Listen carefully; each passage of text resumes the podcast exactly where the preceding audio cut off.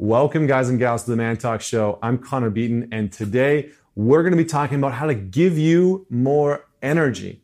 Now, if you're like most people, you might be feeling a little bit run down, a little bit overwhelmed, a little bit overworked, and a little bit like maybe you have more to do lists, maybe you have more tasks to do, maybe you have more responsibilities to take care of than you do time and energy in the day. I have been hearing so many people lately saying, like, Connor, I feel like I don't have enough time. I feel like time is just moving so quickly and I have so much to do and everything seems to be speeding up. And so, if you're one of those people, this episode is going to help you uh, actually manage your energy, energy levels in a very strategic and specific way.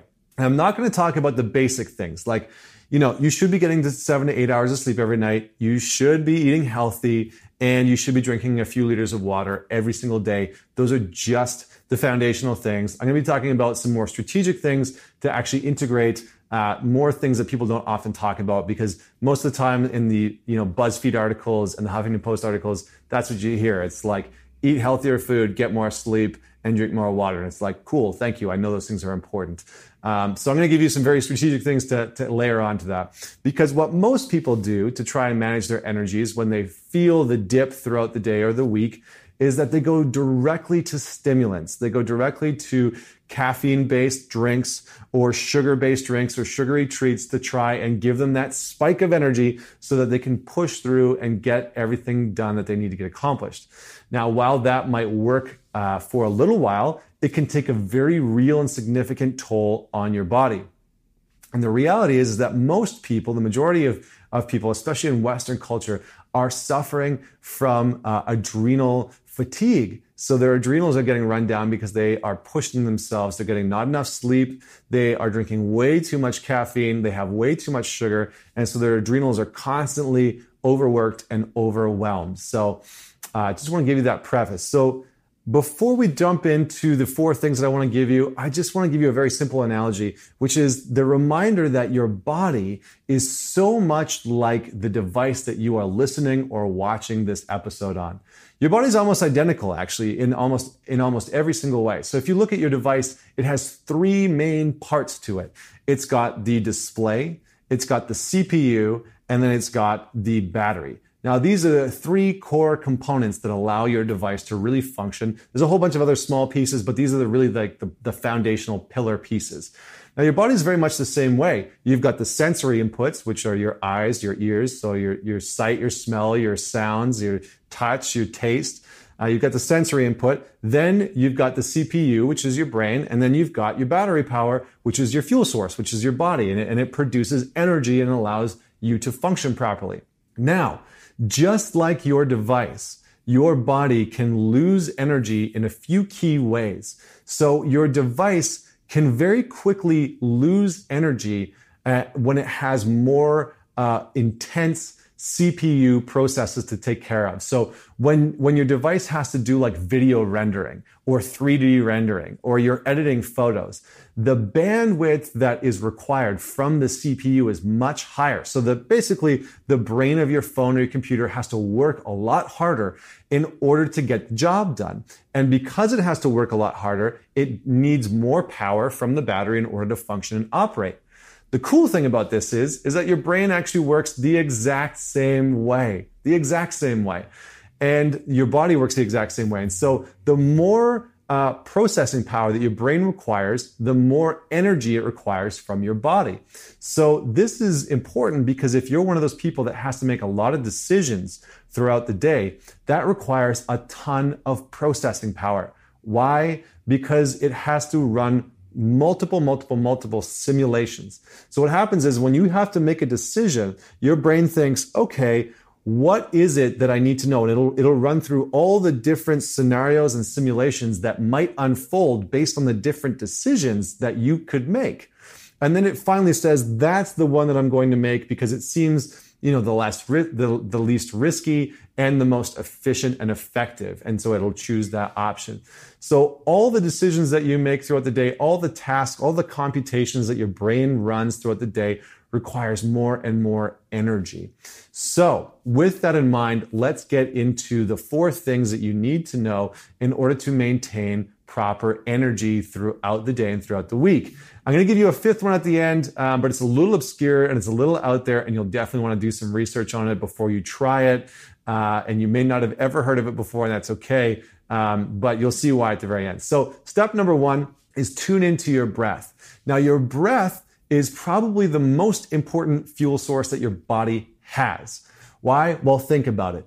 What can your body not do without for more than 20 minutes? It's oxygen.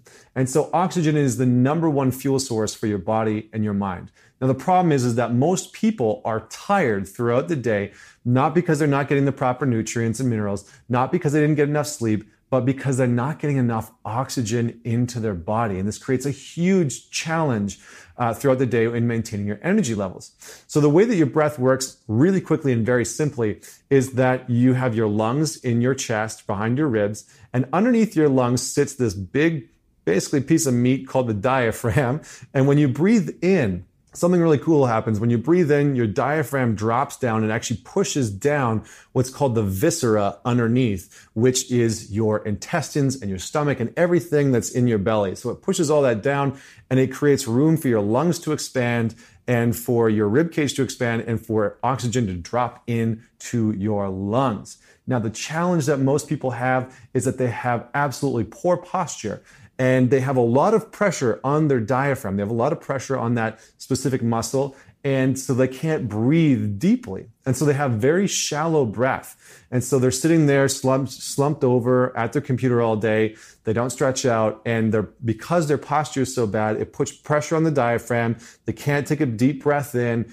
And then because of that, they don't get enough oxygen in. And then their brain can't function as it needs. It doesn't have the energy source that it needs in order to function properly. So, one thing that you can do to rectify that very quickly is either stand up or sit up very, uh, you know, as, as erect as you possibly can without, you know, looking like a complete fool. And take the fingertips, take your fingertips and actually dig them in right underneath the base of your rib cage on the front of your rib right where you think your stomach is. So, right where you think your stomach is, underneath your rib cage, you push your fingertips right up and underneath there a little bit.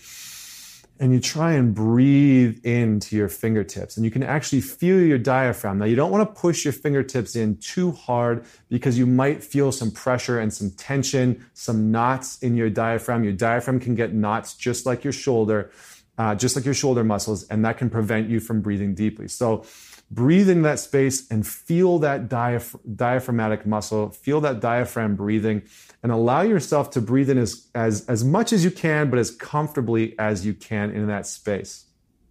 Do that a few times a day, especially if you sit at a desk. You'll want to stand up and do this once or twice a day, and it can exponentially help you take deeper breaths in uh, and help you uh, allow your body to relax so it can take a deeper breath in, which is going to give you the oxygen that you need, which is again just as important, if not more important, than water and food. So that's number one. Uh, if you want to do a breathing exercise, what I recommend is breathe in for the count of three and exhale for the count of six. So breathe in, two, three, and exhale for the count of six and do that exercise. So in for three, hold for one, out for six, hold for one, in for three, hold for one.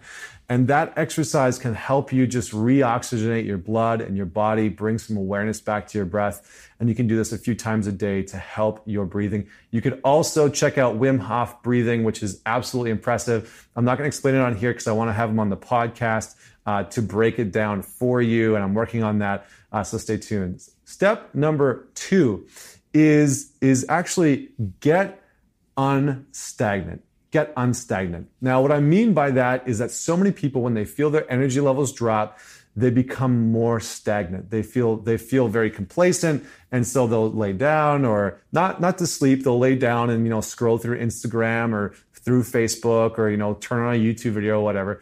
Get unstagnant. When you feel low energy levels, move around. Let your body move. Let yourself go for a walk. Leave your phone at your desk. Go for a three minute walk in the neighborhood, through the office, in nature, wherever you are. And just breathe and just take it in and allow yourself to reground and recenter, feel back into your diaphragm and, and become unstagnant. When you come back to the office, one of the things that I love to do uh, after I take that quick little break is actually to do as many burpees as I can, maybe like 25, 30 burpees. You could just pop out like 10 push ups or 20 push ups or 50 or however many you'd like to do, but do something physical so you can get the blood flowing back in your body. That can be more effective more effective, the breathing and the physical activity, than going to drink a cup of coffee. I guarantee you, and it'll maintain your energy levels in a much more simple way. Number three is cold showers. For the mornings, I mean, I recommend cold showers every day. I take cold showers every day, and they have a they have a ton of health benefits.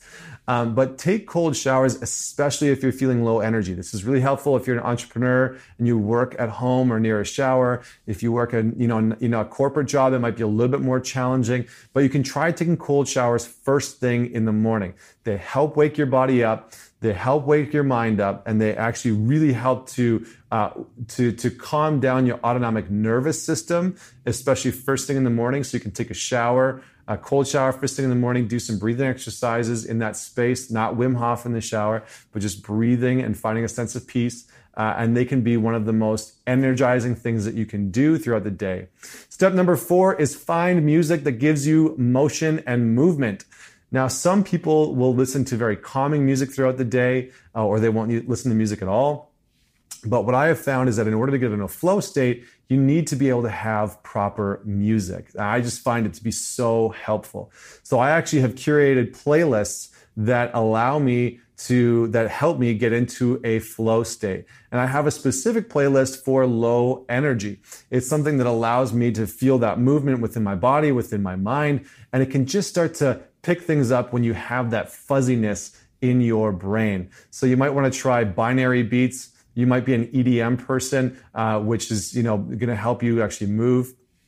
I would recommend staying away from music with lyrics because what can end up happening is your brain will actually attach to the lyrics subconsciously and it'll be trying to follow along with the lyrics. Can be very distracting and it'll cause you to feel like you're trying to multitask which might drain a little bit more energy. So try and listen to music without lyrics. Try and listen to something a little bit more upbeat and allow yourself to find that motion in your music. Now, the last piece, the bonus, is something called polyphasic sleep.